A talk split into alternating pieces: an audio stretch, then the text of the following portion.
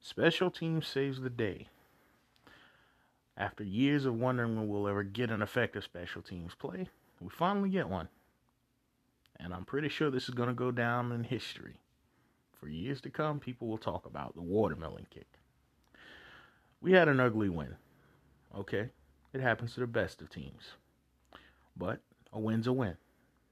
Nonetheless, that still doesn't negate the fact that we still have to have some things polished up. I'm pretty sure it's obvious, but here's my take. So let's get into it.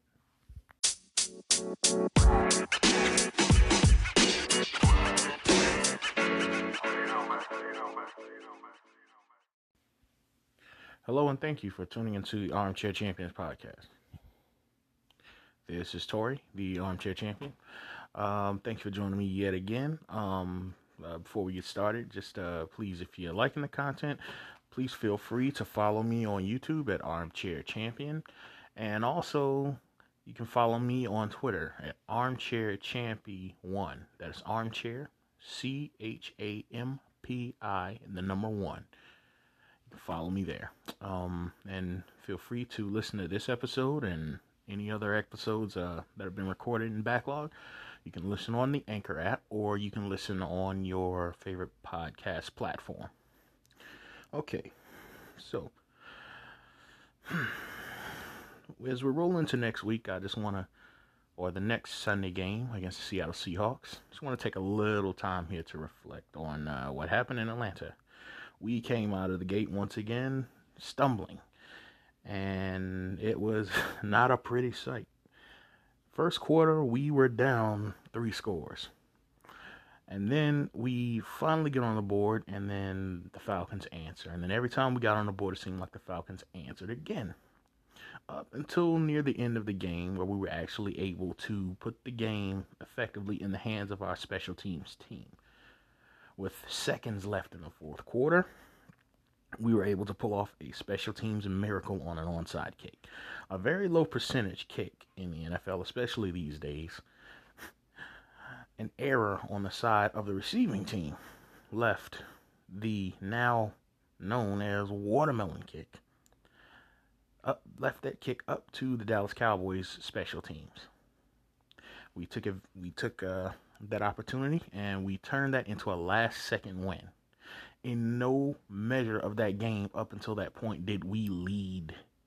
Did we have a lead? Did we obtain a lead? There was no back and forth. But we came back, roaring back, in the latter parts of the game and we were able to pull off the upset. An historical upset, mind you, because typically the statistics show when someone comes out of the gate with a three score lead, that team tends to win the game. With and, and the probability of the uh, Atlanta Falcons winning was 99.9%. Now that that 0.01% that came into play Sunday. That missed that that guff, that missed opportunity by the Falcons to seal the game became an opportunity for the Cowboys to steal the game. I myself couldn't believe it, but it happened. My jaw was on the floor, primarily because I, if you've been a Cowboys fan at least 10 years. You've seen this play out multiple times where we lose, we uh, come out, we're behind, and then we're playing catch up, and then it seems like there's nothing that is done to to give us that hope that maybe just maybe we can snatch this game out of the jaws of defeat. Now, this was happening, mind you, under the old regime. Now, if in, if this past Sunday was any inkling of the new regime, then I anticipate a tougher, more resolved, more resilient team.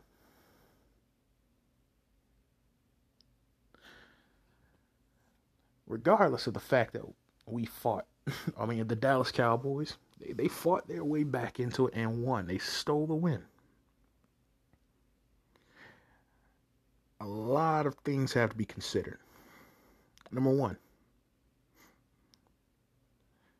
the people who've moved the goalposts for everything Dak has ever done under center as a Dallas Cowboys quarterback. I implore them now, more than ever, even as I've implored before this past Sunday, to reconsider their position. Reconsider. Because you think about it, all the intangibles and everything, they can culminate with time into these kind of performances like what you had from Dak. The man threw 450 yards, one touchdown, and ran in three. Dak put the team on his back. Zeke put the team on his back with those tough runs, including that run that, well, it's been making the rounds on the uh, internet. Uh, he ran into the uh, Falcon safety, and the Falcon safety basically just went back and down. They both put that team on their backs. And when it needed to get done, when we couldn't get Zeke up the middle in the red zone, Dak said, I'll do it myself because it meant that much to him to carry his team, get get in and lead his team to a victory. So everything that has been said negative negatively about Dak, everything that has been said by anyone who is not a fan of his or anyone who thinks that Dak is not a good quarterback or an average quarterback, anything that's been said by those people, I implore you to reconsider. Because somewhere, from, from my point of view, somewhere deep down, I feel like this is only the beginning. And we'll see more. That's my hope. But it's also a feeling. Okay, the next thing we have to consider is the defense was getting gashed by Matt Ryan, Calvin Ridley, and Russell Gage. It seemed like we didn't have an answer we had Trevon Diggs, and he did a great job considering it was only a second professional game. He was on Julio Jones, and that's a nightmare in and of itself because Julio Jones is in a class of his own. But he did an out he did a remarkable job, you know, playing against Julio. Calvin Ridley, uh, well, yeah, he's basically a good complement to Julio Jones, an effective complement. And when he couldn't go to Julio, he went to uh, Ridley. So, with that being said, is it the scheme? Is it the players? Is there somebody in that secondary that can galvanize everybody on that particular unit and turn them into what and turn them into someone that can play outside of what they're currently playing? We don't know. I'll say one thing. Though I've not been in this boat for a while. Ever since it became part of the rumor mill in the uh, world of football. That game convinced me finally to consider and even just sort of jump right in that boat really quickly.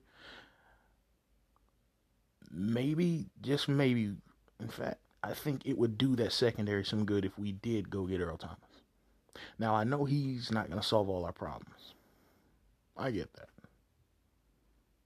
But he can help, especially in that area, especially where we haven't had an effective safety in in years.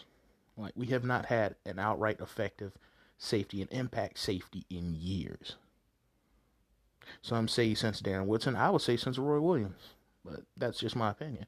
Either way, it has been a long time since we've had an effective safety. And it would do justice, it would do good if we did have Earl Thomas back there.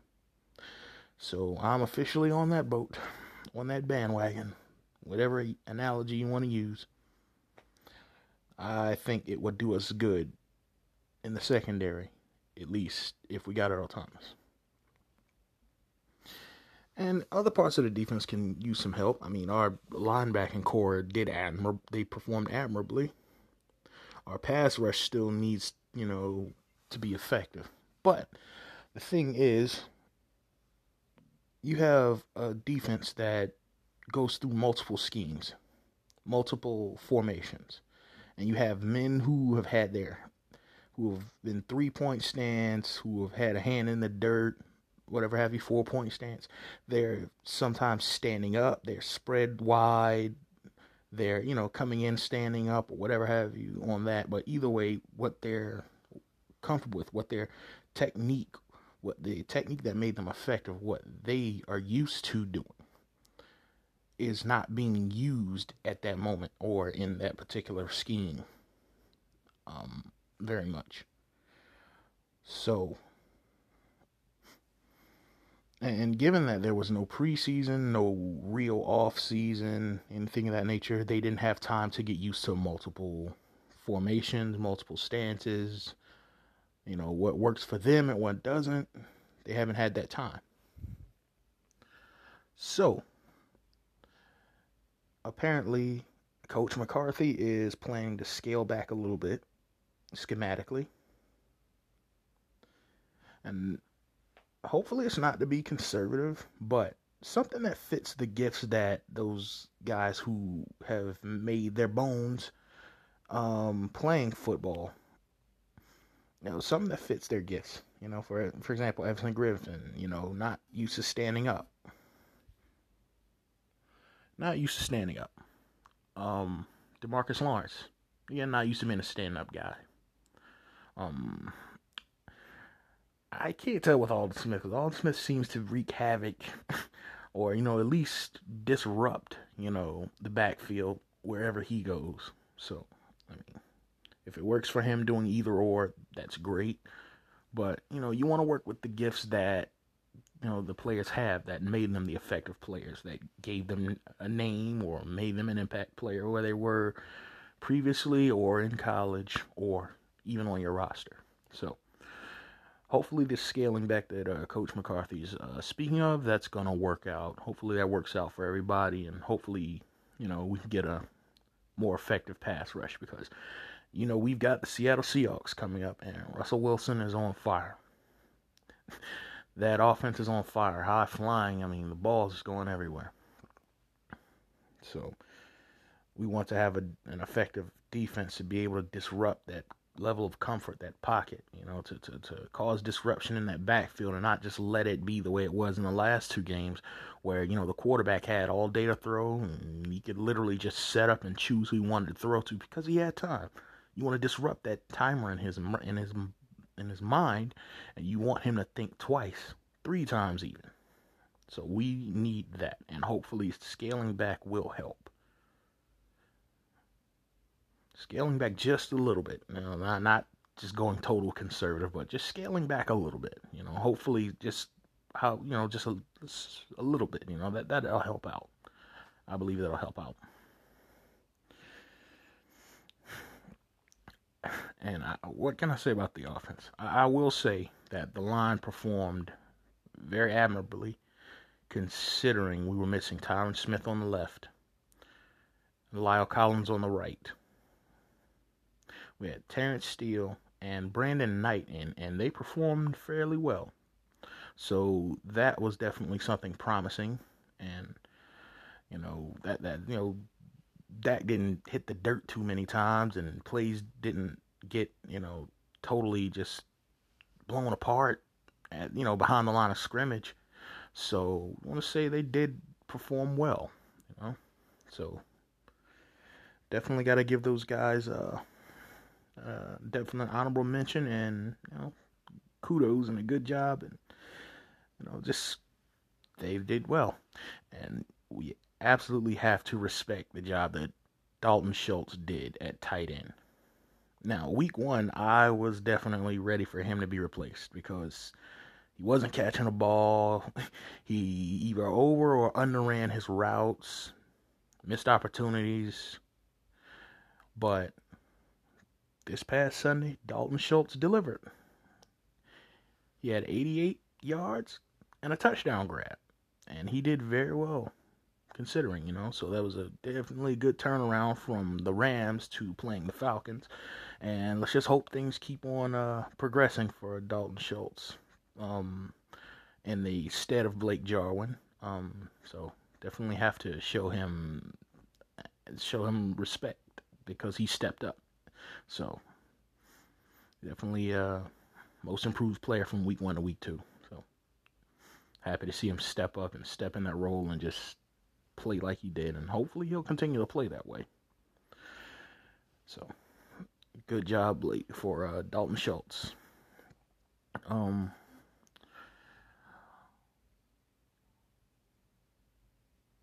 so now I want to talk about those receivers. When your quarterback throws 450 yards, the first place you're looking at is the fact that we've got some good receivers in the one, two, and three slot. You have Coop in the first slot. You have Gallup in the second slot, and CeeDee Lamb in the third slot. And CeeDee Lamb, again, those flashes you saw in LA, you saw more of that, and you saw more than you saw in LA against Atlanta. I mean, the man came with a what was it, 106 yards. Coop grabbed about 100. I think Gallup grabbed 100. I didn't see his stat line, but Gallup saved our game, basically. You know, he saved our game. It was one more circus catch that saved the game for the Dallas Cowboys from Michael Gallup. And that's the thing. That's a beautiful thing where you have receivers who can go in and sure they're established in one, two, and three.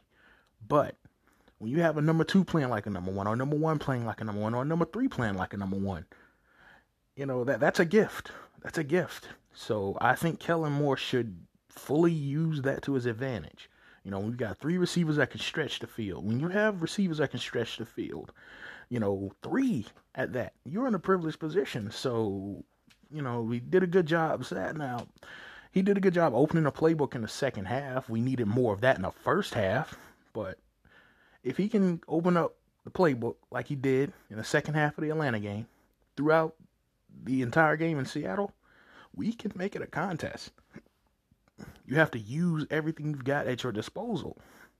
You know? It's a good problem to have to have receivers like that. That's a great problem. The only problem is expanding, you know, just you have to keep making the playbook more expansive and heavier and heavier. But hey, you got to work out. It's what it is. But you know, that's a good problem to have, as opposed to you don't have one, and then after that one, that receiver one might be wrapped up. You know, your options are limited. So, Kellen Moore, yeah, open the playbook and do what you did with the second half in Atlanta, all the way through a game. So, that's how I feel. Um, now we're marching on to Seattle. Tough nose team, hard nose team, and we're going to be playing right there in Seattle. So it's an away game for us. So. Now, save for the fact that we don't have fans in the stands there at the moment, yes, we're not in, you know, home territory. So definitely going into an adverse environment, an environment where, you know, hey, it's hard. Well, uh, if they're even if there are fans in the stands, yes or no, it's still an environment, you know, that you go and play in because when you're at home, you draw a different energy. But when you're going into somebody else's house, you know, you don't have the energy that they're drawing just from being there. You know, it's you're the visitor, and your job, you you're playing, you know, kind of with the odds stacked against you, essentially. But you can still win my what I really want to see from this game, I want to see the offense expand again on what they did in the second half in the Atlanta game, but through four quarters. I want them to carry that through four quarters. That's what I want to see. I want to see our defense up front, that front seven, effectively keep the quarterback guessing, keep that keep that uh, backfield for Seattle guessing and keep them on their, you know, keep them, you know, on their heels or you know, keep them trying to, you know, keep keep them uh in situations where it's not so easy for them to gain yards. You know, that's what I want. now. I just I want them to, you know, just get up for the game, rise to the occasion. That's what I want. You know, I want our secondary to be able to cap off, you know, their receiving corps, but there's one huge problem. DK Metcalf. Who's going to guard that guy? That guy's big, he's strong, he's fast. He can make the catches. He can make all the catches you need. And he's been very reliable for Russell Wilson so far this season. And then the next person is Tyler Lockett. Now, the way we performed against Ridley and Julio scared me because if we're going against those two guys, and then that veteran, that wily veteran, and Greg Olsen, that tight end, we're gonna have a nice, nice size problem on our hands. We're gonna have a nice battle, a nice, you know, tough battle. You know, we're we're already walking into this. With, you know, people thinking that we're gonna get rolled. You know, we're gonna get bounced out of the door with ease. So for that game, um, I just think that uh, I just think if we can just bring that high out, you know, if we can bring the high energy we had in the second half of the Atlanta game, if we can start off hot and fast, you know, we keep going, and then we can do some things on defense, you know, that they wouldn't expect. I think honestly, it could wind up a shootout, and I think it's going to wind up being a shootout. You know, you got two very good quarterbacks. You know, you've got two offenses capable of scoring. I personally think that it could be a shootout, you know. Now, I would love to see it be kind of like what happened with uh, the Cowboys and the uh, Broncos with Peyton Manning at quarterback. That was a shootout for the ages. You know, it was like one of the best games that year, the year that they played each other. It was, I believe, 2014 or 2015, but that was a shootout. And the only thing that uh, that that made it uh, fruitless was the late turnover um, the late interception thrown by uh, Tony Romo. But, you know, people love to see those kind of games, and I would love to see this be a shootout. You know, that's what I want personally. I want to see this be an exciting game, and I want, of course, I want the Cowboys to win. But I definitely want this to be something where it's just, you know, just trading, trading scores, trading scores, and, you know, I just want to see our defense step up to the uh, to the plate and just make the, the necessary stops, you know. I think that this game could go in the 30s on each side, honestly. Best case scenario be 38 34 Dallas. Worst case scenario would probably be 34 27 Seattle. That's just my little score prediction. Um, but I think that it's probably going to be a game where there's going to be a lot of scoring. But I'd like to be proven wrong by my secondary. You know, I think if we're going to get up for the game, we might as well shut them out, but that's probably not going to happen.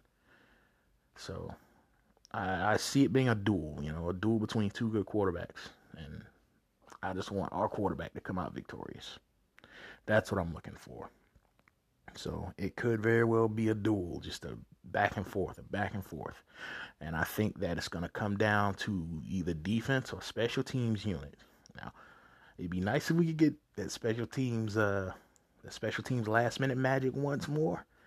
But right now, to me, the immediate people that we need to depend on or we need to re- be able to rely on are on that defense, and we need them to step up in a big way. You know, Seattle is playing, they, they come to play. They're playing at a high level now, and they are coming to play. So we can't play. We we can't play on defense. We can't, you know, we can't play sloppy or anything of that nature. We have to come to play with them too. But either way, hopefully we'll get a very good game and we come out victorious. So that's what I'm expecting.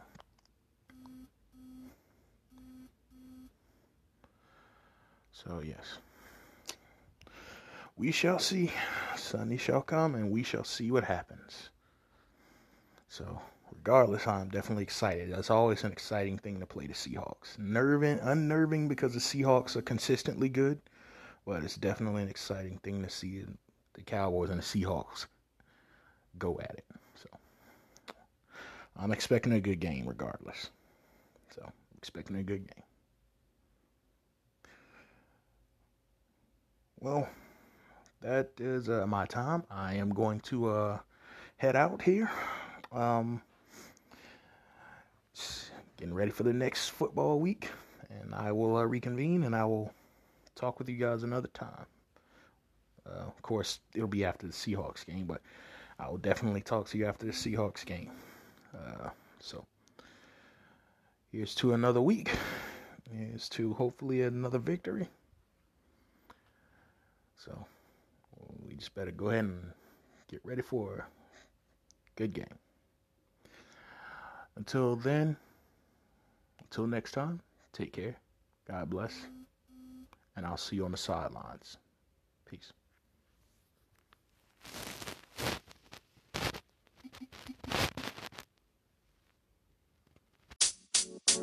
Thank you.